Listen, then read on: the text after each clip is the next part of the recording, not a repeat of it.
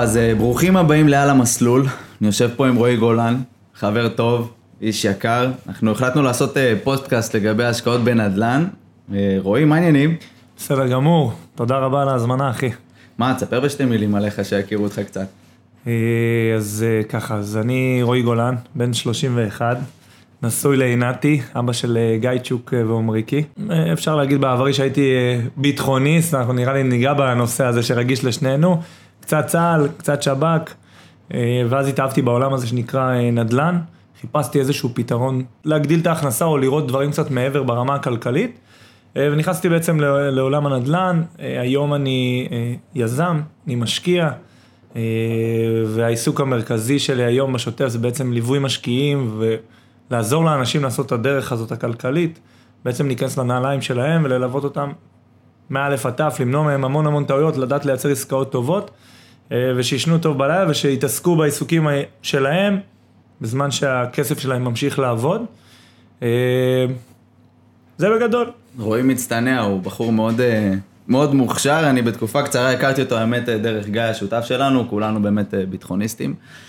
אה, אבל אה, משהו ביושרה ובאמינות ובתחושה ש, שאתה מייצר, זה באמת משהו שנתן לי הרגשה ובווייב ובתדר, לי איתך שיחות שהן אה, מעבר, והאמת שגם ראיתי כמה אנשים אה, עפים עליך ומבסוטים על אה, איך שאתה מלווה משקיעים וכל החוויה וההוויה, אז אמרתי בטוח יש לנו מה לתת ביחד, אני גם כן מהמקום שלי בחנתי ברמה המימונית הרבה מאוד עסקאות, והיום בשוטף אני גם כן, גם יזם ועושה את העסקאות שלנו ברמה היזמית וגם מלווה הרבה מאוד משקיעים ורוצים לקבל לפעמים את הפרספקטיבה שלנו לגבי סוגי השקעות.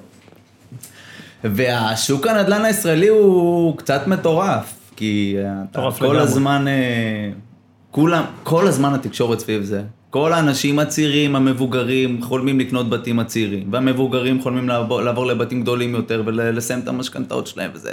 זה שוק שלא נגמר כזה. אה, ותכלס הדבר הראשון שרציתי לשמוע ממך בתור בן אדם שהוא בשטח כל הזמן, אני קצת יותר מפונפן היום, יושב יותר במשרד, פעם הייתי עם קסדה וברכיות, ואתה היום עדיין תופר את השטח. עדיין עם קסדה. עדיין עם קסדה. רמלה לוד, עניינים, בת ים, עדיין כן, אתה. ברמלה, כן, אתה חייב להיות עם קסדה, אתה היום עם האפוד.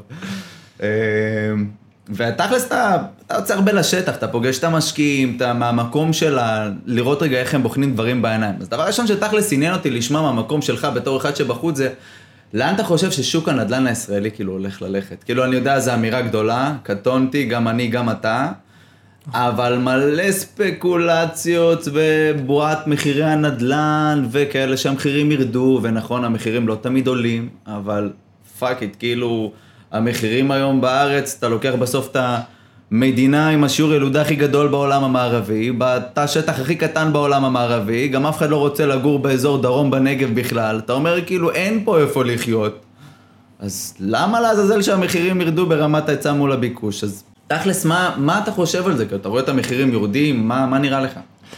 אז תראה, אמרת פה משהו מאוד מאוד מאוד אה, אה, נכון, שלא אני ולא אתה יודעים לאן זה הולך, ונבואה ניתנה לשוטים או למנפיצים.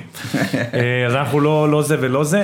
בסוף אנחנו מסתכלים גם על, הרבה על נתונים. אני חושב שהנתונים זה לא רק מספרים שרואים וכל מיני סטטיסטיקות שמעלים, ואמרת נכון, שטח. מה זה אומר שטח? אם אני מסתכל היום, אני, אני בכוונה אתן דוגמאות. אם אני מסתכל היום על עיר כמו בת ים, שהיא אה, זולה מה, מה, מהשכנות שלה, אוקיי? שיש לה קו ים גדול יותר משל ראשון וכולי וכולי, זה נכון שהאוכלוסייה המקומית היא לא, אה, אה, בחלקה הגדול, אה, לא אוכלוסייה שהיא עכשיו ברמה סוציו-אקונומית אה, מאוד גבוהה, אבל לאט לאט אתה רואה באמת את התהליכים שקורים, ובאמת שאנשים גם ברמה סוציו-אקונומית אחרת נכנסים, וגם אתה מסתכל בסוף על איזשהו, איזושהי עתודת שטח. אז אחד, הייתי מסתכל, כשאני אומר שוק הנדל"ן הישראלי, קשה לי עם האמירה הענקית הזאת, זאת אומרת, אני בוחן שוק ברמת הרחובות. זאת אומרת, מבחינתי רחוב מסוים הוא לא דומה לרחוב השני. וואו, מה וזה שאמרת אה, עכשיו כן. זה... זה, זה, זה, זה, ברמת. זה ברמת המיקרו, אבל אם אני מסתכל ברמת המקרו, אני גם הייתי מוציא שנייה את גוש דן מה... מה לא, אני לא יכול להשוות את גוש דן ל... אה, אתה יודע, אנחנו בונים צמודי קרקע בשלומי, בשכונת יערית, אוקיי? וכשהגענו לשם, אותו דבר אמרו לנו, אה, מי יקנה פה, מי יקנה פה וזה. צריך להבין, אחד, שיעור ילודה גדל, שתיים, המרכז מתרחב. זאת אומרת, אנשים בסוף, בואו נדבר רגע קורונה, בואו נדבר רגע זומים, זאת אומרת, דברים פתאום, אה, אה, נכון שאנחנו פה פיזית עכשיו מקליטים, יכולנו לעשות את זה כשאני יושב בבית עכשיו אה, עם נכון. בוקסר. העולם משתנה, ואני חושב שדווקא הקצוות מתחילות לקבל, ואני לא, אני, תראה, אני לא רואה איך שוק הנדל"ן הולך לרדת. מה שאני כן רואה שקורה, שדווקא אזורי המרכז נהיים יקרים בהרבה, ולאט לאט יכולת הרכישה תלך ותקטן לאנשים מסוימים, ואם הם ירצו לגור באותו אזור, הם פשוט יסחרו, ככל הנראה, או שהם לא יגורו שם, שזה מה שקרה להמון חבר'ה. דרך אגב, נכליל פה, כן, אבל הרבה חברים תל אביבים, פתאום בקורונה חיפשו גינה וכולי, פתאום הם הלכו לאזורים כמו בנימינה או דברים כאלה. כשהוא בא לבנימינה וראה צמוד קרקע שבתל אביב עולה לו 8 מיליון, ב-2.5 מיליון הוא בכלל לא התבלבל, הוא קנה, הוא אמר בואנה זה זול. נכון. זאת אומרת, יש גם עניין של פרספקטיבה לבן אדם מסוים. עכשיו, אם ניגע רגע בעניין המחירים, אני חושב שכמו בהרבה דברים שקורים, מטפלים בסימפטום ושמים איזשהו פלסטר ולא מטפלים בבעיה. עכשיו, יש פה איזושהי בעיה של מחירי הדיור, צריך להגיד את זה. זאת אומרת, אנחנו חבר'ה צעירים, נכון, אני ואתה קצת אה, שונים מהכלל. וכן יוזמים דברים ועושים, ובגיל שלנו הגענו למקומות כלכליים ש... לצערי, רוב החבר'ה שסביבי לא הגיעו, ולא מתוך מקום של... בסוף לא כולם יזמים, לא כולם גם צריכים להיות יזמים. אז כן צריך למצוא איזשהו פתרון לדבר הזה, ואני חושב שבאמת, אולי הדבר הגדול ביותר זה היצע, ונקרא לזה סקסיות במעבר. זאת אומרת, זה שעכשיו יבנו פרויקט של 2,000 יחידות דיור בנוף הגליל לצורך העניין, או אזורים כאלה, לא בטוח שמחר בבוקר הביקוש יהיה. למה? כי תעסוקה, כי אוכלוסייה, כי המון המון המון דברים שצריך לענות עליהם. בסוף נדל"ן, בקצה זה אנשים, זה לא קירות וזה לא איפה הבית יפה יותר. זה איפה בן אדם ירצה לגור, כי מחר בבוקר, בכיף הייתי עובר לפרויקט שאנחנו בונים ביערית, בשלומי. אבל זה רחוק לי שנות אור מהמון דברים. נכון. שלאט לאט הדברים מצטמצמים. אז אחרי ככה ההרחבה הענקית שעשיתי, אני, אני לא רואה איך מחירי הנדל"ן יורדים, בטח לא בשוק שהביקוש גובר על ההיצע, וההיצע לא משתפר, בירוקרטיה נוראית של בנייה, נוגע בתחום היזמי, גם אני שם, זה מטורף מה שקורה, אין, אין שום באמת איזשהו, לא יודע אפילו אם הייתי קורא לזה רגולציה, אבל איזשהו מתווה שבאמת הולך לשפר את זה. ובאמת הביקוש פה, תשמע, אנשים שעולים, אנשים לא מכירים, אבל יש עליות, אה, הרבה חבר'ה אמריקאים וכולי, אנשים שעולים הרבה כסף מחו"ל, מחו"ל נכנס עכשיו הרבה לארץ. כסף, כן, ראו מה קרה קטנת בקורונה, פה, מיסים, שוק עולה. כן, פה נשאר יציב. אה, אני כרגע רואה את השוק אה, ממשיך לטפס לו. אגב, באזור- מיסים, מדברים עכשיו על זה שיעלו את המס רכישה עוד פעם. כן, לא, למה, מה יעשה, יוריד מחירים. חושב שזה יוריד? בדיוק עשיתי על זה פוסט. אה, כן? אם אני חושב שזה יוריד, אני חושב שזה זה עוד פעם יפגע בשכבות החלשות. אני חושב שזה עוד פעם פלסטר. כן, זה לא, מגמה, הם. מנסים, מעלים, מורידים, כמו עם הפריים בבנקים, בואו נעשה שתי שליש פריים כי רוצים לעורר את כל המשק, ואז הבנקים מוצפים, רגע, רגע, רגע, בואו נמנע עכשיו הגבלה של שעבוד דירה לרכישת דירה, כי המשקיעים הם הבעיה, תמיד המשקיעים הם הבעיה, המשקיעים הם לא הבעיה, המשקיעים הרי אם לא ייתנו להם פתרון נדל"ני טוב, הם ייקחו את הכסף ואיפה הם ישימו אותו? מעבר לים. נכון. אם ישימו אותו מעבר לים, כולם מפסידים, המדינה מפסידה מיסים כולם. עכשיו, או, ש, או שהם יעשו קומבינות, דרך אגב. או שהם יעשו קומבינות, זה, זה, זה. גורר גם דרך לאנשים להעלים מיסים ולשלם דברים מהצד. נכון, אין, ולא אין כאלה. דרך אחרת היום לצערי. עכשיו, כן. תכלס, אם אני חוזר רגע לנקודה של מחירי הנדל"ן, זה נקודה כואבת, כי... איך אני אגיד את זה? זה הרבה יותר דבר... זה הרבה יותר עמוק מלבוא ולהגיד היצע מול ביקוש.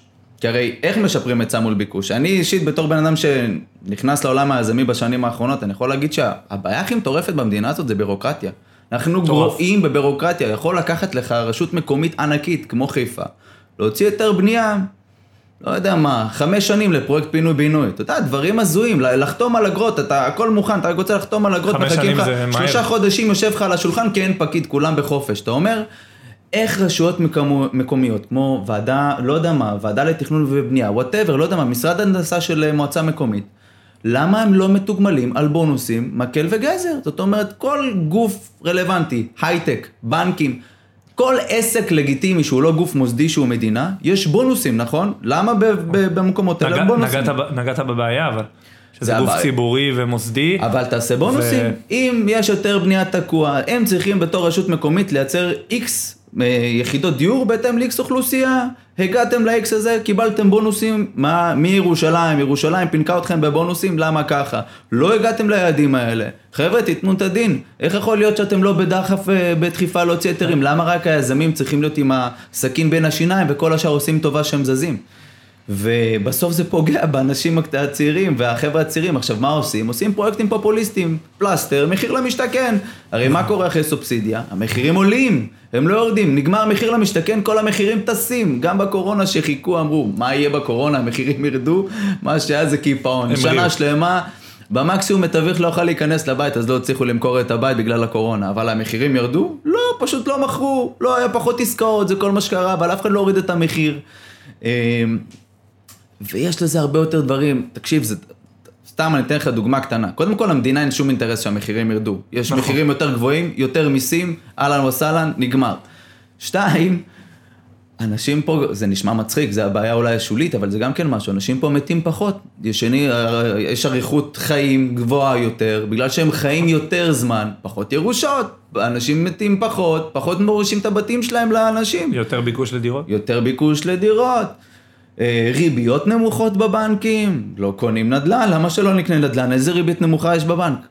כל כך הרבה סיבות שאתה אומר, אי אפשר להילחם בזה גם אם רוצים. אז תייצרו את מה שאמרת. תדאגו לזה שבנוף הגליל יהיה לי שווה לחיות. נכון, אבל אני שנייה חוזר, אני שנייה הולך לאיזושהי נקודה שנגעת, ואני לא מצפה מהרשות המקומית, אה, אה, אני כמובן כן מצפה, כן, אבל אני אומר את זה שנייה, אני מתכלל את זה למעלה. אחד מהאנשים הקרובים אליי היום הוא אה, אחד מהחבר'ה הרציניים בוותמ"ל, מהמתכננים, מתכנן ערים. דרך אגב, בעולם הנדל"ן, כמה מתכנני ערים פגשת בחייך? אנשים שהם... יצא, אה, אתה מבין, בודדים. אה, אם תשאל בן אדם ברחוב מתכנן ערים, הוא יגיד לך, אדריכל, אבל זה, זה, זה, זה נכון שהוא אדריכל במקצוע, אבל... ויש לנו הרבה שיחות. ואתה בסוף מגיע למצב ששכונה חדשה במדינת ישראל לוקח 15 שנה לבנות. הזיה. זה הזיה, זאת אומרת, הבירוקרטיה היא אפילו לא ברשות המקומית. היא הרבה הרבה הרבה הרבה למעלה, זאת אומרת, ואז אני הולך איתך שנייה לעניין של מדיניות. ובגלל זה אני חושב שברגע שאין מדיניות, ברגע שדברים הולכים, ואני מת, באמת, חלום שלי, שמישהו יבוא ויגדיל את היצע הדירות, ושיגרום לאנשים אומרים, לך יש אינטרס תרוויח כסף, אבל זה לא נכון. ככה או ככה, בסדר? ככה או ככה אפשר להרוויח כסף בנדל"ן, כי אנחנו נדבר עוד מעט על עסקאות. אני לא נכנס לעסקת נדל"ן כי היא נמצאת באיזה עיר ואני מצפה שהיא תעלה. כמובן שזה חלק מהמדדים, מה אבל בסוף המדינה, אמרת פלסטרים, עכשיו הפלסטרים האלה הם פוגעים אך ורק בשכבות החלשות, כי מה יקרה שיעלו ל-8% שוב, 10% שוב, אולי, אולי יקטינו את הרכישות. של אוקיי? המשקיעים אתה מתכוון, מס כן, רכישה. שדרך כן. אגב, אם כבר מדברים על משקיעים, אה, אומרים משקיעים, אבל זה בסוף זוג שגר בדירה, אין לו מאיפה להביא הון, אז הוא מביא מהבית, אז היום גם את זה יעצרו לו, אז הוא לא יהיה משקיע, לא רואה בו כמשקיע, ודרך אגב, נתונים ש, ש, של אה, לשכה מרכזית לסטטיסטיקה, לא שלי, ש-70% מגורים ו-30% משקיעים, אז איך 30% מנהל את המשק? הרי זה לא הגיוני. הרי בסוף שעכשיו אנשים, כמי שנמצא הרבה בשטח ורואה, וגם הייתי פעם בעלים של משרד תיווך, ואני מכיר את הדברים האלה, מי שיבוא ויקנה במחיר אסטרונומי זה לא המשקיע. זה דווקא הוא למגורים. נכון. דווקא הוא למגורים יקנה במחיר שהוא לא... שים 10 מיליון שקל על בית בקיסריה, הוא רוצה לחיות. משקיע קונה מספרים, משקיע קונה תשואה, משקיע קונה פוטנציאל, משקיע לא קונה רק בשביל לקנות בית. יש גם כאלה, אבל הרוב המוחלט לא בא בשביל זה. אני חושב שהמדינה לא מבינה, כן. סליחה שקטעתי אותך, אני חושב שהמדינה, אנחנו שנינו ביטחוניסטים, יש שגרה ויש חירום. אנשים לא מבינים שאנחנו בכל מה שקשור לשוק הנדל"ן, אנחנו בחירום, אנחנו במלחמה. ותהליכים של 15 שנים, כמו שאמרת, לתכנן, בחירום, שים וסט, יש לך חצי שנה להתארגן ותוציא לי את הדבר הזה החוצה, ופתאום כולם עובדים הרבה יותר מהר. אבל שוב פעם אמרתי לך, אין בונוסים. בגלל שאין בונוסים, ואין תגמולים, ואין מקל, ואין... נסה לפנות למישהו מעל הרשות המקומית. מול מי אתה יכול לדבר? יש לך פניות הציבור? מישהו להתלונן על זה שיגבו לך היתר בנייה שלוש שנים בלי סיבה? אין לך מול מי לדבר, זה אפילו לא שם. נכון. אה, ובהמשך לזה, אגב, אמרת נוף הגליל ודברים כאלה. מה, מה הגישה שלך לגבי איפה להשקיע בארץ? איפה היית לוקח את המשקיעים שלך להשקיע בארץ? אה, לא סיפרתי, הייתי פעם שחקן כדורעף. באמת? כן. אפילו הייתי... קפטן של הקבוצה באליפות הארץ אולמות בי"ב. אז הרמת לי להנחתה, אחי. זה משהו שאני, כבר פחות קופץ, כמו שאתה רואה, בחור גדול, אבל אה, להנחית אני מאמין שאני עוד יודע. אז תראה, קודם כל, אני, אני, שמישהו שואל אותי למה אתה משקיע שם ולא שם, אז אני אומר לו, אין תשובה טובה. אם, אם בחנת שוק, ששוק מתחיל מבחינתי במקרו סביבתי, תרד לאט לאט למיקרו, וזה עיר, וזה בתוך עיר רחובות, וזה כמו שיש אנשים בחיפה, אנחנו פה בחיפה משקיעים באזור הטכניון, יש לי חברים בהדר, יש לי חברים בבת גלים, בקריית אליעזר, זאת אומרת, הם לקחו שוק, שמבחינתי שוק, זה יכול להיות אה, אה, אה, ארבעה, חמישה רחובות, אוקיי, ברמה הזאת, ובאמת להכיר כל פיפס. עכשיו, ברור שאני מסתכל גם לאן העיר הולכת וכולי וכולי, כי זה מאוד מעניין אותי. לאן הייתי לוקח את המשקיעים שלי, או לאן אני לוקח היום את המשקיעים שלי, בהתאם למה שבן אדם... אה, צריך, או רוצה, או יש לו איזושהי מטרה. בן אדם ירצה מחר בבוקר תזרים, אוקיי? מנדל"ן, כמה שנדל"ן יודע לייצר תזרים, אני לא אקח אותו לבת ים. אגב, לדעתי אוקיי? היה כתבה על זה, ארבע מתוך העשר שכונות או ערים הכי עם עם התשואה הכי טובה למשקיעים היו באזור אה, צפון, קריות אה, חיפה כן. לדעתי. אה, מי שמימן את זה הוא כנראה צפוני. מי שמימן את זה טוב, כן. תשמע, הוא לא נתן שם... הכל זה ממומן, אחי. הכל זה ממומן. זה המון אינטרסים, דרך אגב זאת נקודה מאוד חשובה, יש המון אינטרסים בשוק, אחד הדברים שאנחנו מנסים להביא לשוק, שאחר כך אני אדבר על מה אני עושה בפועל, אבל זה באמת להביא איזשהו ייעוד שהוא אובייקטיבי. זאת אומרת, כמו שאתה עובד מול הבנק היום, כנ"ל אני עובד מול השוק. אני מנתח שוק, יש לי בשוק, בכל שוק יש לי את השותפים שלי, את אנשי השטח שלי, אנשים שעובדים איתי, שמכירים כל בורג. גם בחיפה אנחנו עובדים אה, אה, על הטכניון, אז אנחנו עובדים בשכונות מסוימות. אז שאלת איפה להשקיע? זה בהתאם למשקיע. משקיע שעכשיו רוצה תשואה לצורך העניין, או... משקיע בתיק, אבל לא רוצה כמה שיותר כסף? מה, אתה לא תיקח אותו למקום שיש בו הכי הרבה כסף? זה לא מה שמשקיע רוצה? תגדיר הכי הרבה כסף. אה, תשואה, הכי הרבה תשואה, הכי הרבה רווח. כן, אבל כשבן אדם קונה דירה בבת ים היום, אז הוא לא קונה תשואה חודשית. מה אתה מרגיש שמשקיע רוצה יותר? רוצה יותר ביטחון או רוצה יותר רווח? תלוי במשקיע. זה, זה, זה בדיוק השאלה, זו שאלה מצוינת. שיושב מולי משקיע עם 600 אלף שקל, שני משקיעים עם 600 אלף שקל. אחד יהיה בבת ים, אחד יהיה בחיפה ואחד יקנה דירה בקריית אתא. שלושה משקיעים לצורך העניין. למה? כי כל אחד רוצה משהו אחר. בא אליי לא מזמן בחור עם 600 אלף שקל, לא רוצה משכנתה אחי. לא רוצה, למה? לא. דיבורים, זה, ואז אתה מבין שהמשימה שלך היא בכלל לא הופכת להיות מה העסקה הכי טובה, היא בכלל הופכת להיות, כמובן שאנחנו נעשה עסקה טובה, כי אין פה בכלל עוררין, אבל היא בכלל הופכת להיות איך אני מכניס אותו לשוק הנדל"ן, איך אני עוזר לו מנטלית לעשות את או אני תמיד אומר שאני גם נדל"ניסט וגם פסיכולוג, כי זה חלק מהדרך, ללכת, ב... יש תיאוריה ויש מעשה, ללכת בשטח, להוציא המון כסף, לעשות פעולות, איפה אני טועה, איפה אני לא טועה. אתה יודע כמה פעמים יצא לי לעזור חברים עם סוחרים, אתה יודע כמה פעמים חברים נתקעו עם שיפוץ ועזרתי להם? זאת אומרת, זה דברים שאנשים מאוד מפחדים מהם, כי, בצדק, כי זה שוק שהוא, אני, אני אומר שנדל"ן זה, אה, אה, הוא שוק מורכב, אבל הוא מורכב מדברים פשוטים. אתה צריך להבין שנייה את הסדר הכרונולוגי ואיך קורה, מה קורה. אה, וזה שוק, זה בסוף סוג של מסחר, כאילו אתה בסוף מגיע למקום שאתה צריך להבין גם בביזנס, אה, אה, מעבר לניתוח השוק, אז תראה, היום אנחנו עובדים בקריית אתא חיפה, אה, בת ים ורמלה לוד. כל שוק מבחינתי נותן מעצמו משהו אחר. בת ים ורמלה לוד זה שווקים שמבחינתי יותר עליות ערך. אם מישהו ילך לאשקלון, מדהים. אם ניתחת את השוק ואתה מבין שזה הכיוון, וזה הדיבור, ולשם זה הולך, והבנת את המגמה, וכמובן יש סיכון. זאת השקעה לכל דבר, יש סיכון. אה, והחלטת ששם אתה מכיר את הרחובות ואתה יודע לייצר עסקה טובה מ-day one, כי עסקה טובה זה לא רק מעוד חמש שנים, זה מה קורה מחר בבוקר. זה לקנות היום נכון.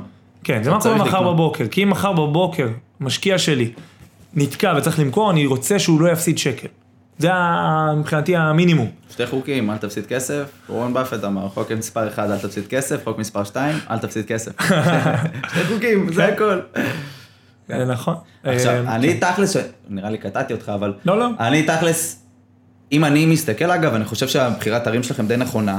כי בת... אתה כאילו ניתחתם את השוק נכון. אני מאוד מאמין, בגלל מה שאמרת, בערים הגדולות. זאת אומרת, אני חושב שבאר שבע, חיפה, תסתכל סטטיסטית, באר שבע, חיפה, אה, ירושלים ותל אביב, כל אחד באזור שלה, חיפה בצפון, באר שבע בדרום, ירושלים במזרח נקרא לזה, בסדר? ותל אביב במרכז, זה הערים שבהם הצפי לעליית ערך היא לדעתי הכי גבוהה. אגב, אני חושב שמהרבה מאוד דברים, לדעתי הדבר המרכזי זה באמת תעסוקה. אה, שזה באמת הערים שקולטות הכי הרבה תעסוקה ומקומות עבודה, בין אם זה הייטק ודברים מהסוג הזה, מוסדות אקדמיים, מוסדות ממשלתיים, זה ממש אה, דבר, ערים שהן מרכזיות, הן מושכות תמיד, הן תמיד ימשכו אליהן. זאת אומרת, הערים מסביב תמיד ינסו להיצמד אליהן ולא להפך. אה, אגב, גם ראשון לציון קצת מדביקה את הפער, כן? היא גם כן הפכה להיות אה, גדולה מאוד. אמרת תל אביב, מבחינתי תל אביב רבתי, זאת אומרת, כל כן, ה- כל ה- המרכז, הכל מתחבר דרך אגב, כל פרויקט המטרו, מי שירשום עכשיו קווי המטרו בגוגל, יקבל אתר מרשים ביותר מבחינתי, עם תכנון מטורף, רכבת קלה, עניינים שהולך, אה, שכבר אוטוטו מתחילה אה, אה, לנסוע. מסכים. אה, המרכז מחובר מאוד מאוד מאוד, אז תל אביב זה לגמרי אה, משליך החוצה. ונראה לי משהו שאני חושב שיעניין את המאזינים שלנו זה אילו סוגי השקעות בתור אחד שמלווה משקיעים היית עושה לעצמך. זאת אומרת, מה אתה, איזה סוגי השקעות אתה חושב שהן הכי טובות היום? מה אתה היית עושה לעצמך בתור רועי גולן? יפה, אז קודם כל, אה, השאלה הזאת עולה הרבה פעמים בתהליכים. ברוך השם אנחנו מריצים באמת עשרות תהליכים אה, אה, אה, בשוטף, ותמיד עולה איזו שאלה כזאת מדי פעם כזה ממשקיע, היית עושה את העסקה הזאת בשביל עצמך? ואני תמיד אומר לו, זה לא רלוונטי, כי זה, מה שאתה עושה לעצמך זה לא מה שאני הייתי עושה לעצמי, כי הרבה דברים. דרך אגב, אחד, אחד הפרמטרים שאני בודק אצל משקיע, זה מה קורה במשק הבית שלו. אוקיי? אם בחור רווק, הייטקי, שמרוויח 18 נטו, אני כנראה אמנף אותו יותר מבחור הייטקי שמרוויח 18 נטו ויש לו ארבעה ילדים בבית. זאת אומרת, מבחינת הסיכון. סיכוי. אז קודם כל אנחנו יודעים לייצר את כל סוג העסקאות בדירות. מה זה אומר? מאזורים של פינוי-בינוי התחדשות עירונית, מתחת לשוק, אה, תשואות, שילובים של זה, לצורך העניין חיפה, שזה שוק מאוד מאוד מעניין שנכנסנו, זאת אומרת, התחלנו להכניס אליו בחצי שנה האחרונה משקיעים שהם לא חברים או משפחה. אה, אני חושב שגם שם איפשהו נחשפנו והכרנו, כן. וזה שוק שהוא משלב בתוכו גם תשואה יחסית גבוהה לשוק הישראלי, גם אזור מאוד מאוד מאוד טוב בחיפה, שאני מקביל אותו, אני גר בכפר סבא, אני מבחינתי, זה אולי השוק היחיד שאני אומר לעצמי, פה הייתי גר, אה, אם, אם, אם הייתי צריך.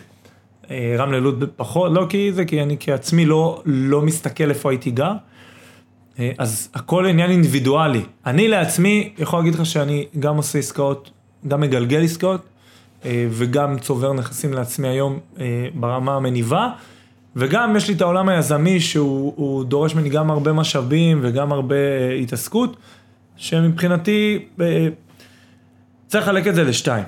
יש את מי שאומר אני רוצה לייצר כמה שיותר כסף, בשביל שאחרי זה הכסף הזה ייצר תשואה מסוימת בשביל לתת לי איקס הכנסה.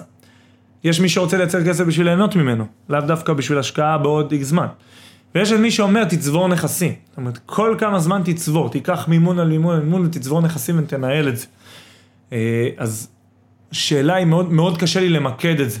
אני נמצא בכ- בכמה עולמות בתוך עולם ההשקעות, כי אני, אני כן מאמין במיקוד, מבחינתי המיקוד זה הנדל"ן, ואני כן מאמין שכל אה, אה, כל אחד מהפרויקטים שלי, או כל אחד מהנכסים שלי, מביא משהו אחר לתוך המגרש, לתוך המשחק. אני יכול להגיד שעם הזמן שאני מתבגר לתוך עולם הנדל"ן, אז יש דברים שנראים לי אחרת. דוגמה, אני באמת מאמין כנדל"ניסט, כן? לא כמשקיע. שאת הכסף הגדול שלי בעולם הנדל"ן, אני כנראה אייצר בעולם היזמי. מסכים איתי? מסכים.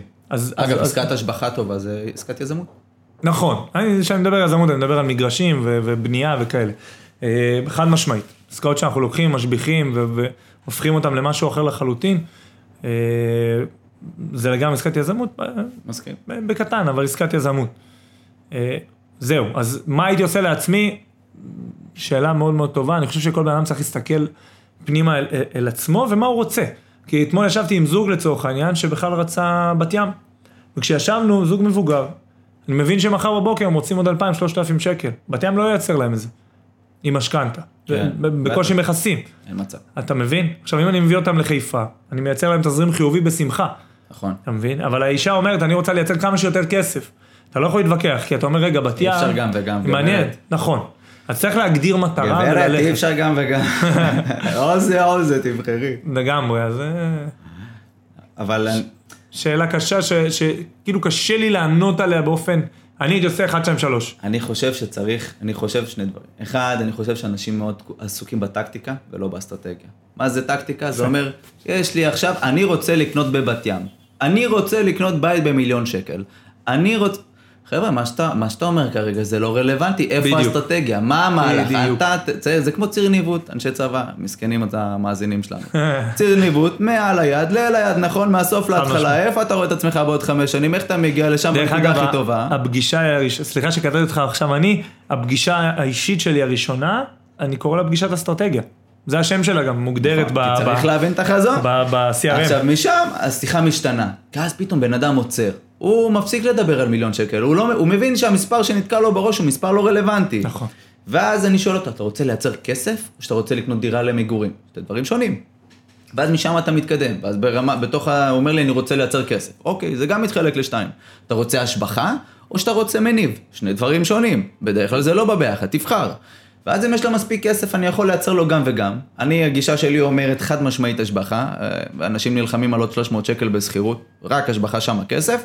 העניין הוא שאתה צריך לקנות, למכור, לקנות, למכור, ואז יש פה את האלמנט המיסוי שצריך להבין איך לנצח אותו. בדרך כלל באמת אמרת נכון, במגרשים אתה מנצח את ההיבט המיסויי, אתה בעצם משלם מס רכישה רק על המגרש, ואתה יכול ליהנות מה, מהתוצרים של הבנייה והסיבובים, בנייה עצמית וכן הלאה, לא משנה מה, או לא משנה איזה עסקה שתבחר. אבל הכסף האמיתי הוא באמת, באמת, באמת, לדעתי, בהשבחה. ודירות, בוא נגיד את האמת, מאוד קשה לייצר תשואה נורמלית אם הדירה לא מפוצלת היום, אלא אם כן רק אם אתה אומן ואתה עושה את הדברים שאתם עושים, ש, שגם כן מאוד קשה לעשות את זה, אבל צריך אה, להגיד את האמת, היום לפצל דירה, זה, אין, אין לך ברירה אחרת, זו הדרך היחידה שלך באמת לה- להרוויח עוד איזה אלפיים שקל, שלא היה לך לפני כן, כן? וגם זה לא איזה משהו מטורף, בוא, זה לא נכון, איזה או- משהו... או, או באמת מה שאנחנו עושים בחיפה, בוא, לא המצאנו את הגלגל, פשוט ראינו מה אחרים עושים בשווקים אחרים, אה, העתקנו את זה לשוק שאף אחד לא משחק בו, כי, דרך אגב, אני חושב שאחד הדברים שאנחנו מדברים הרבה על כסף ודברים, אני חושב שהדבר הכי חשוב בעולם הזה, זה העולם המנטלי. זאת אומרת, זה מה שמשנה אם, ת, אם תגיע או לא תגיע. בכלל, אני גם אם יש חבר'ה ששומעים אותנו עכשיו, הם חבר'ה שהם יזמים בתחילת הדרך, או, או מתים לצאת לאיזה עסק או משהו, המספרים הם, הם חשובים, הם, הם, הם מפה, אבל אתה לא תצא לדרך אם לא, אם לא, אתה חייב לקפוץ למים. צריך מישהו שילווה אותך, שאתה סומך עליו, שייקח אותך יד ביד, יבוא ויגיד לך, גבר, עכשיו אתה איתי, אם אתה מפחד. אם זה בוער בך בקרביים, אתה גם צריך את המישהו הזה. נכון. אנשים צריכים מנטורים, גם לי היה נכון. מנטור, היה לי מישהו, הייתי, הייתי קורא לזה זמן שמשה. הייתי נוסע איתו באוטו, מדהים. מסתכל על השמשה, רק מקשיב לשטויות ודברים ופיצוצים וזה. הוא היה יועץ משכנתאות בכאילו ופה ושם, ואגב, ומפה ושם הלכתי בכלל ללמוד ייעוץ משכנתאות ודברים התגלגלו, ו, והוא היה מפקח בנייה ולמדתי את הבנייה, ואלף ואחד, אתה חייב מישהו, אתה צריך להגיד, בכל תחום בחיים, אני רוצה להיות ככה. לא ממקום של לקחת את מה שיש לו, אלא ממקום של לייצר משהו שהוא כמו שלו. אתה חייב להיצמד למישהו שאתה רוצה להיות כמוהו. דרך אגב, גם. לי היה מישהו בתחילת הדרך, שאחרי שנתיים הבנתי שזה לא, שזה לא זה. זאת אומרת, זה לא זה, ו... ו- ואתה יכול משהו אחר. כן, לא, אני, כי ראיתי המקום שלו, הבנתי שזה לא המקום שאני רוצה להגיע אליו, גם יש משפט שניר דובדבני אומר הרבה, מי שלקח אותך עד לפה, לא ייקח אותך מפה. וזה מה זה חשוב, זאת אומרת, להבין איפה אתה נמצא, ובנוגע לעניין היצירתיות והמנטליות, שוק בחיפה, אני מדבר עליו הרבה, כי הוא, כי הוא באמת... אה, אה, מאיתנו הרבה יצירתיות. ואנחנו מגיעים לשוק שהרבה לא קונים שם, כי זה שוק יקר יחסית. ופתאום אנחנו מביאים שם מספרים שלא קיימים בשוק. אז אין מתחרים, אתה אומר, "אה, אין לך מתחרים בשוק הישראלי, אין לי מתחרים בש, בשוק הזה. וכל מי שעושה את אותו קונספט עושה את זה בנשר או באזורים שהם זולים כן. יותר, קריית שמונה, באר שבע וכולי. ואז אתה יודע להגיע לתשואות גבוהות, בלי רק, אה, אה, אה, בלי דירות מחולקות. אוקיי? כן. שצריך להגיד, דירה מחולקת, זה לא חוקי. לא חוקי לפ- לפצל היום יחידת דיור לשתי יחידות דיור אה, אה, בדירה. אה, כן? לא, לא, לא, ש- לא, לא, ש- לא שאנחנו לא נמצאים בכל מיני אזורים, כן? בתוך עמי אני חי, כן. כן, אבל דרך אגב, חמישה אחוז תשואה זה מה שאנחנו עושים באהלן אהלן בקריית אתא. בלי דירות מפוצלות. זה תשואה על הנכס, לא תשואה על הון עצמי, שעל זה לא נדבר כרגע, נכון. אבל זו שיחה בפני עצמה, אבל נכון. כולם מחשבים תשואה לא נכון. כי לא נכון. מעניין התשואה של הנכס, מעניין התשואה שלך, כמה אתה עושה נכון, כסף. נכון, נכון, נכון, חד משמעית. אה, ואז אם יש משכנתה, אתה יכול להגיע גם לצורך העניין ל-8, 9, 10 אחוז תשואה. בגלל זה אמרת פה משהו על עסקת השבחה. יש בן אדם שיקנה דירה היום בבת ים, אוקיי? ומח... וב... והוא ייכנס למתחם בשלב סטטוטורי, שלב תכנוני, נכון, ובעוד שנתיים, שלוש מהיום, אותה דירה, שהוא קנה במיליון וחצי, יכולה להביא לו הביתה עוד חצי מיליון, עוד מיליון שקל, רק מעליית ערך. עכשיו זה מטורף. כן, בטח. עכשיו זה עוד דברים שלא קרו. אתה מבין שאתה הולך לשנות את המשחק, זאת אומרת, אותה דירת שלושה חדרים שבורה, הופכת להיות דירת ארבעה חדרים במגדל. אז צריך להבין שיש פה איזשהו משחק, ואז בגלל זה אני אומר, זה לאו דווקא יותר נכון, כי אם תגיד לבן אדם, פה אתה מרוויח מיליון שקל, פה 500, איפה הוא ילך? ברור, אבל אתה לא יודע תמיד. כן. ובגלל זה יש עניין גם של ודאות. השכירות שזה יותר ודאית מה... כן. כן. שזה ההיבט המנטלי. ומפה תכלס אני רוצה לקחת אותך לדעתי לשאלה האחרונה שלנו. מה אתה חושב שהבעיה במשקיע הישראלי?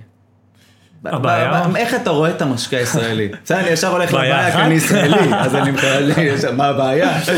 יש הרבה בעיות. יש גם יתרונות של משקיעים ישראלים, הם כבר נכון. יותר מלומדים, כבר לא לא רוצים להיות פראיירים, אבל יש גם בעיות, צריך לשים אותם על השולחן. אה, מהמקום שלך מעניין אותי לדעת איפה אתה, איפה אתה חווה את הכי הרבה קשיים, אתה, אתה אומר כאילו, את הדברים האלה שאתה אומר כאילו, fuck, כאילו, מה, מה הקטע שלך, מה אתה רוצה, מה אתה מחפש בעיה בכל דבר, הרי אין פה בעיה, הרי אם אתה תחפש בעיה, בכל דבר יש בעיות, אין, אין משהו, אין, אין מושלם, יש שלם.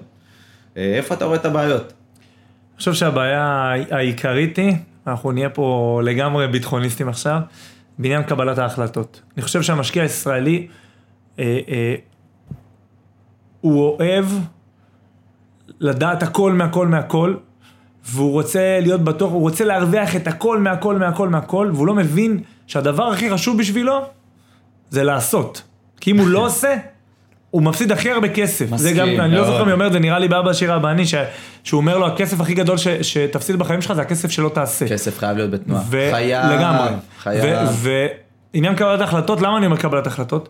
דרך אגב, כשאני עובד עם חבר'ה מהמגזרים שלנו, חבר'ה ביטחוניסטים, יוצאי צבא, אתה רואה את יכולת קבלת ההחלטות.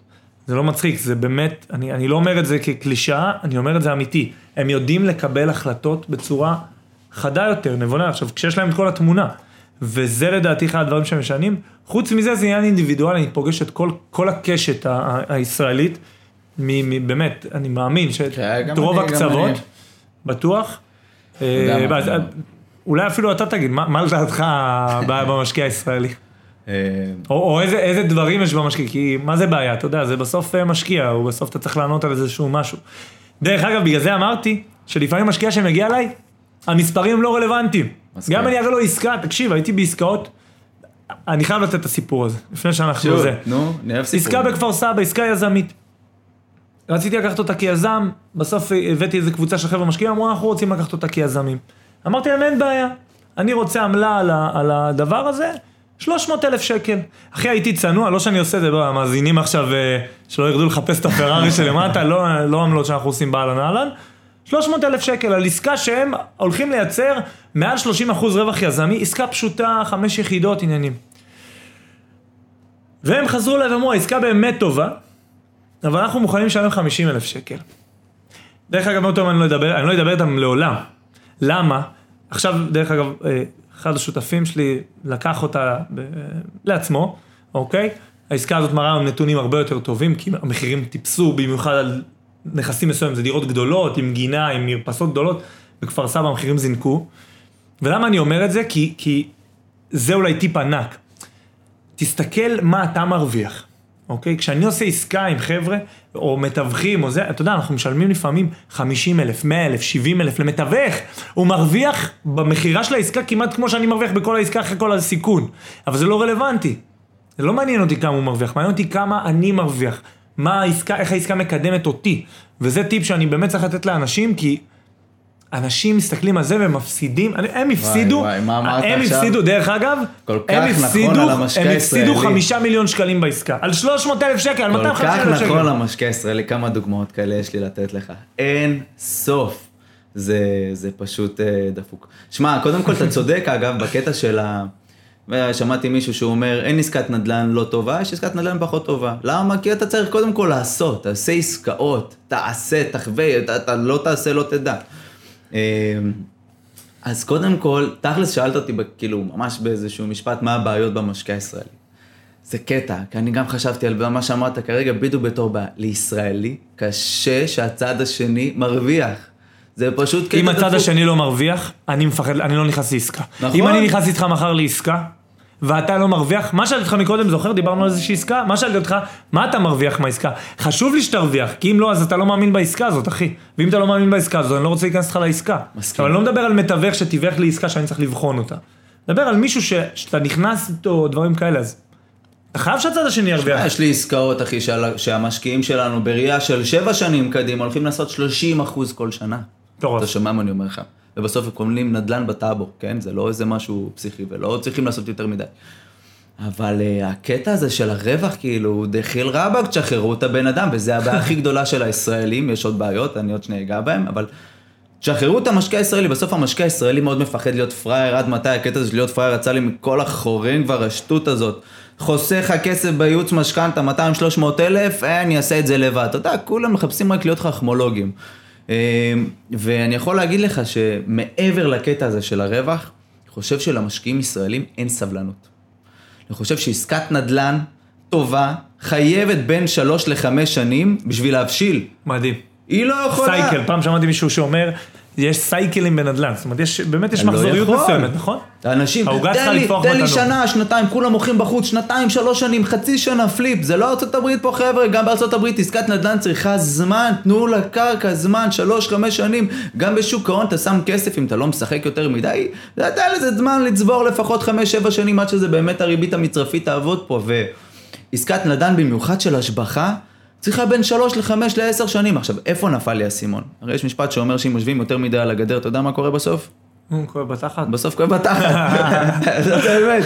עכשיו, אני ראיתי כל מיני עסקאות שאמרתי, מי המפגר שנכנס לעסקה בעוד 5-10 שנים? הייתי, עסקה ראשונה, עסקת נדל"ן לראשונה שעשיתי הייתה בגיל 23 לדעתי. פשוט חסכתי כל שקל שהיה לי בצבא. ואז לא היה לי שקל בגיל 18, כן? חסכתי פשוט הכל בצבא, חמש שנים, אתה יודע, שבע שנים אה, מ"פ לוחם, אין לך זמן לנשום, חסכת הכל, יצאת 200-300 אלף, קניתי איזה דירה פה בחיפה, משם כל שנה וחצי התגלגלתי, וואטאבר, המשכתי. בקיצור, אז אה, וואי, איפה הייתי? כבר שכחתי מה, מה הכיוון של מה שרציתי להגיד. בבעיות של המשקיע הישראלי. כן, אז היה, אז ה... וואי, שכחתי את ה... נקטע לך אחוז מחשבה. כן, יאללה. אני, אני באמת חושב ש, ש, שיש הרבה ענווה בעולם, ב- בדבר הזה, ובאמת, אמרת פה משהו חשוב, ואני מסכים גם עם מי שחושש, למצוא שחקנים בשוק, שאתה יכול לסמוך עליהם, שאתה, שהשם שלהם הולך לפניהם.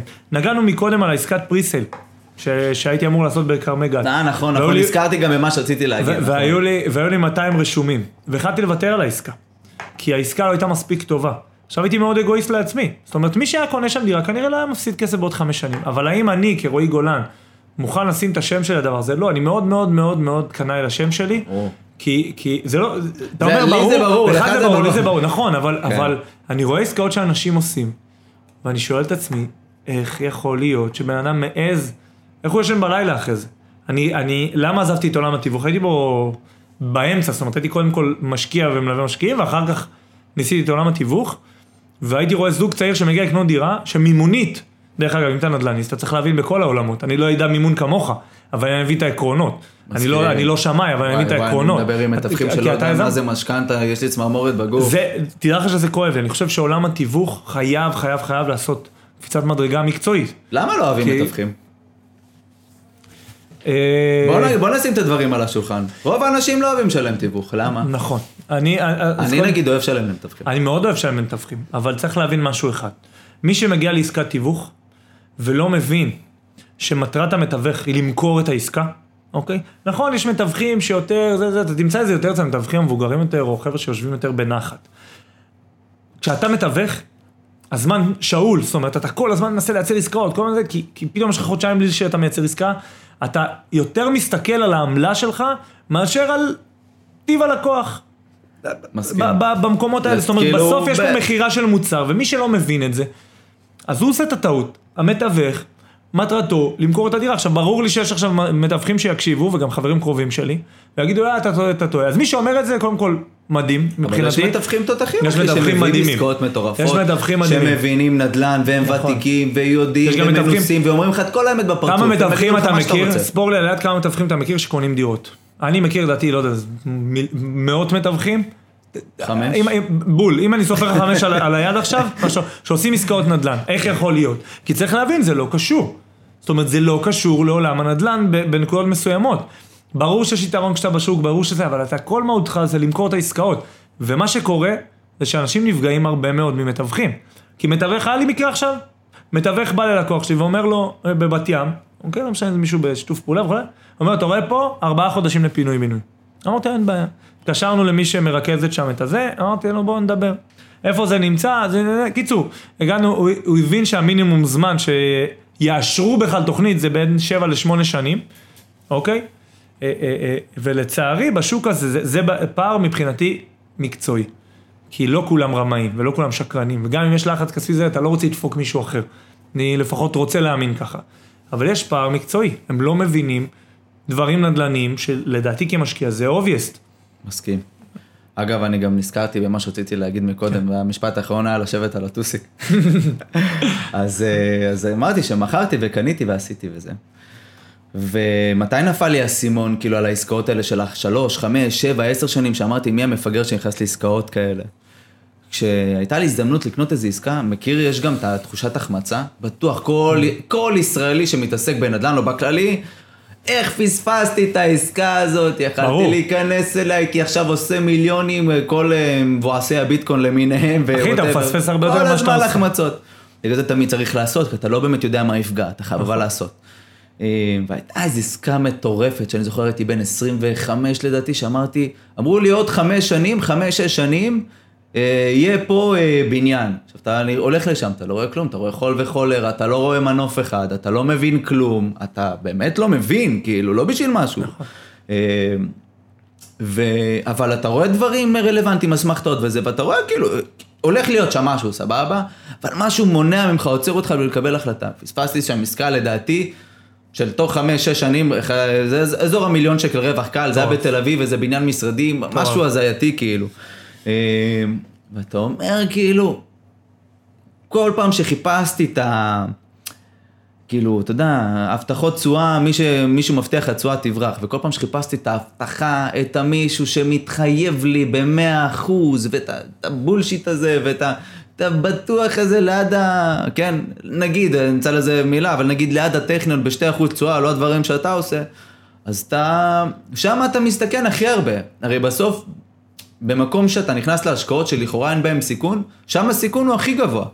כי ה... או לצורך העניין לא לבצע השקעות, הרי הפודקאסט הזה... אין דבר כזה, אי אפשר להגיד השקעה באותו, באותם משפט אם אין, אין סיכון, זאת אומרת, כי, עכשיו, כי, כי חייב ה... להיות, גם אם הוא מינורי. חייב. עכשיו, כל, ה... כל הפודקאסט הזה עובד סביב המילה השקעות בנדל"ן, או השקעות בכללי. עכשיו, אנשים אומרים לי, אני מפחד להשקיע. קודם כל, בואו נשים את הדברים על השולחן, הכספים, פנסיות שלנו, הכל מושקע בשוק ההון, אנחנו כבר מושקעים אם נרצה או לא נרצה. אני חושב שהדבר הכי מסוכן, זה לא להשקיע. זה לא להשקיע. כי הכסף נשחק, אנשים מתקדמים, השכנים שלך משיגים אותך בסיבוב, ואתה כאילו אומר, יהיה לי בעוד 30 שנה בית בלי משכנתה, כאילו, תתקדם, אחי. העולם הוא לא כזה, הוא לא שחור ולבן. ואם יש אמירה אחת שאני רוצה לסיים את הפודקאסט הזה, ושאנשים יעשו משהו אחרי הפודקאסט הזה, זה, זה, או שיקחו מפה משהו, זה תעשו. לא משנה, תצליח יותר, תצליח פחות, אל תפחד להפסיד, פשוט תעשה, כאילו, ככה מישהו שנראה לך שידע שייקח אותך יד ביד, יגיד לך את הדברים כמו שהם בפנים, גם הוא לא תמיד יהיה צודק, לא בגלל שהוא רוצה להיות רמה או שקרן, אלא לפעמים דברים לא מסתדרים כמו שתכננו, ואין מה לעשות, זה קורה, ומי שיגיד לך. אחרת הוא שקרן. אתה יודע, לפעמים אנחנו, זה גם עולם הביטוח וזה, אנחנו מדברים לפעמים עם לקוחות על ביטוח, אומרים לי, לא, דוד שלי סוכן ביטוח, או הסוכן ביטוח שלי, ומה, דוד שלך לא יכול לעשות טעויות מקצועיות, מה הקשר? תן להעיף מבט ברמה המקצועית, יכול להיות שהוא אוהב אותך, ימות בשבילך, אבל מה הקשר? ברמה המקצועית לפעמים אנשים עושים טעות בלי שהם מתכוונים. לא בגלל שעושה את זה בקטע רע. אה, אז כל היועצים האלה, הקרובים, שמשגע אותך, אה, אז תעשו, כאילו לצאת, לעשות, לחוות, ללכת לשטח, לקחת לבן אדם, להשקיע כסף, כאילו לעשות את הפעולות האלה. אה, זה תמיד, זה משפט, לא אני המצאתי את זה, אבל אני תמיד אומר, האוהב הכי גדול של הטוב מאוד הוא המצוין, באמת צריך לדעת לעשות עסקאות טובות. אני חד משמעית חושב שצריך לעשות דברים טובים. איך אתה יודע אם זה טוב? חד משמעית אמרת מקודם, מישהו שילווה אותך, כמו שאני עכשיו אקח משכנתה, אני, מש... אני עד היום משלם ליועץ משכנתאות. אין שום סיבה בעולם, אני דרך אגב רוצה לעשות את הקורס שלכם שעשית עליו שני, אה, פוסט מצחיק דרך אגב. ואני אעשה את הקורס מיון בשבילי, למרות שאני מאמין שאת רוב המושגים אני מבין מה, מה, מהשטח, מה, מהחיים, מהעסקאות. למה בשביל עצמי, אני מחר בבוקר לא אלך לבנק. דרך אגב, גם על זה אנשים לא מבינים על מה הם משלמים. תבינו על מה אתם משלמים, אתם לא משלמים ליועץ משכנתה כי הוא עשה קורס.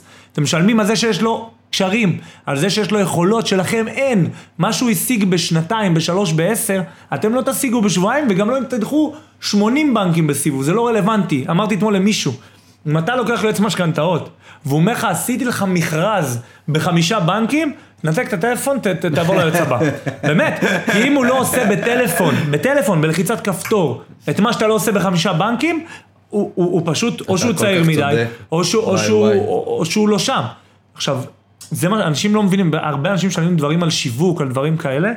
לפני שאתה מסיים, אני רק רוצה להגיד משפט על, על, על מה שאנחנו עושים בפועל. אה, אה, אה, ננצל את הבמה, ברשותך כמובן. בטח, שוב. אה, אז באמת, קודם כל, תודה רבה רבה רבה על הזכות ועל ההזדמנות, ואם כבר מדברים על דברים, על הזדמנויות, אז היום לא היה לי רכב, הלך לי אחד הרכבים, והחבאתי בבוקר, אמרו לו תחבורה ציבורית, בסוף הזכרתי אוטו ואיחרתי, ועשיתי הכל בשביל להגיע, כי זה מבחינתי חלק מהדרכים להתקדם, אין דרך להתקדם, אין דרך קלה, אין פתרונות קסם, אין... אה, אה, הניצחון הוא פשוט שייך למתמידים, לא לכישרוניים יותר, ולא למגניבים יותר, ולא ליפים יותר. אה, וככה מילה על מה שאנחנו עושים, אז... חשוב בסוף- שידעו מה אתה עושה. זהו, אז בסוף אנחנו בעצם מלווים משקיעים, כמו שאמרתי, אה, אה, אנחנו לא מתווכים במהות שלנו, מה זה אומר? אנחנו מייצגים את המשקיע שלנו, אנחנו לוקחים אותו בצורה הכי אובייקטיבית שאפשר, אה, אה, ובעצם נכנסים לנעליים שלו עם הניסיון והיכולות שלנו בשווקים שאנחנו עובדים בהם. אוקיי, אני לא אקח בן אדם היום לשוק הדר בחיפה, כי אני לא מכיר את השוק, אני לא אעשה את זה. גם אם הוא יהיה מוכן לשלם לי ולהגיד לי בוא קח אותי יד ביד, זה לא רלוונטי, כי חקר שוק זה לא יומיים, זה שנים. אה, ובכל שוק יש מישהו שנמצא שנים בשוק, אין מישהו שהוא לא, זאת אומרת, אני לא חזק בקריית אתא כמו, כמו הקוסם, כמו השותף שלי, אז אה, אנחנו יודעים, שלך זה לה- רונלדיניו? אה, הוא, אה, סוג משהו כזה, של כן, הנדל"ן. של הנדל"ן, לגמרי, לגמרי. מג'נגל. לגמרי, לגמרי, דרך אגב, הוא בן שהוא לא נחשף, בגלל זה אני גם לא אומר את השם שלו, הוא פחות אוהב את זה, אבל אנחנו יודעים לקחת היום משקיע, מהרמה המחשבתית לרמה התכנונית, דרך כל התהליך של מימון, איתור עסקה, משפטי, כמובן שזה לא אנחנו, עובדים עם משרדי עורכי דין, עובדים עם אנשי משכנתאות כמוכם, כמו חברת מסלולים, אה, דרך כל ניהול העסקה עד ההשבחה, שזה אולי החלקים הקריטיים, מה להשביח, מה לעשות, מה לשפץ, איך לשפץ, את זה אני יודע לפני שאני בכלל קונה את הדירה. אני כבר יודע להגיד, לתמחר ולהגיד מה, למה וכמה, לנהל את כל ההשבחה ולהשכיר וגם לנהל את הדירות. זאת אומרת, אנחנו יודעים לתת פלטפורמה מלאה, לא משנה מי אתה, גם אם אתה איש צבא, איש אה, אה, מוסד, או אה, לא משנה, או, או גם אם אתה עובד באותו מקום בעירייה ואתה לא צריך את כל השירותים, אבל אנחנו יודעים לתת את כל המענה מקצה לקצה, ובאמת האג'נדה והשליחות, ולא מזמן כתבתי חזון, אה, אזכיר לך את זה מהעולמות הביטחוניים, ובאמת, יש לנו איזושהי שליחות לעזור לאנשים להתקדם כלכלית דרך הנדל"ן. זה לא קלישאתי, כמו שאתה מכיר אותי, אני לא איזה פילוסוף, אני באמת באמת באמת מאמין בזה, וכשאתה עושה, ואתה עושה, מהלכים כלכליים לאנשים, שאומרים לך אחרי זה, אחי, אם לא אתה, לא הייתי עושה את זה בחיים, או שאתה מבין כמה קידמת אותו, או שבן אדם פתאום מוכר דירה ופתאום מרוויח כסף, שבלי קשר לעבודה, בלי קשר לזה, אז אתה מבין שאתה עושה גם דברים טובים, שזה חד משמעית, אם אין לך תשוקה, אם אתה לא אוהב את מה שאתה עושה, אם אתה לא קם בבוקר, אם יש בעיניים למה שאתה עושה, לא הכל זה כסף, וזה לא, זה לא סתם אמירה. יש הרבה דברים שהם מעבר, שגורמים לי לעשות אה, את מה שאני עושה, סיכמתי לך, אני. מצטער. זה היה רועי גולן, אין פה שטיח אדום, אבל מגיע לו אוסקר. אה, בכל אופן, תודה רבה לכל מי שהיה איתנו. אני מקווה שנהניתם, יש לנו כמובן את הפרטים, אנחנו נעלה את הפודקאסט הזה לכל הפלטפורמות הרלוונטיות, ומי שירצה ליצור עם רועי או איתי קשר לגבי השקעות, אנחנו כמובן נשמח לייעץ. בלי תמורה, אל תדאגו, לא מרוויחים כלום. כלום. אה, ותודה רבה לכולם שהייתם איתנו, אז עד כאן פודקאסט על המסלול לגבי השקעות בנדל"ן.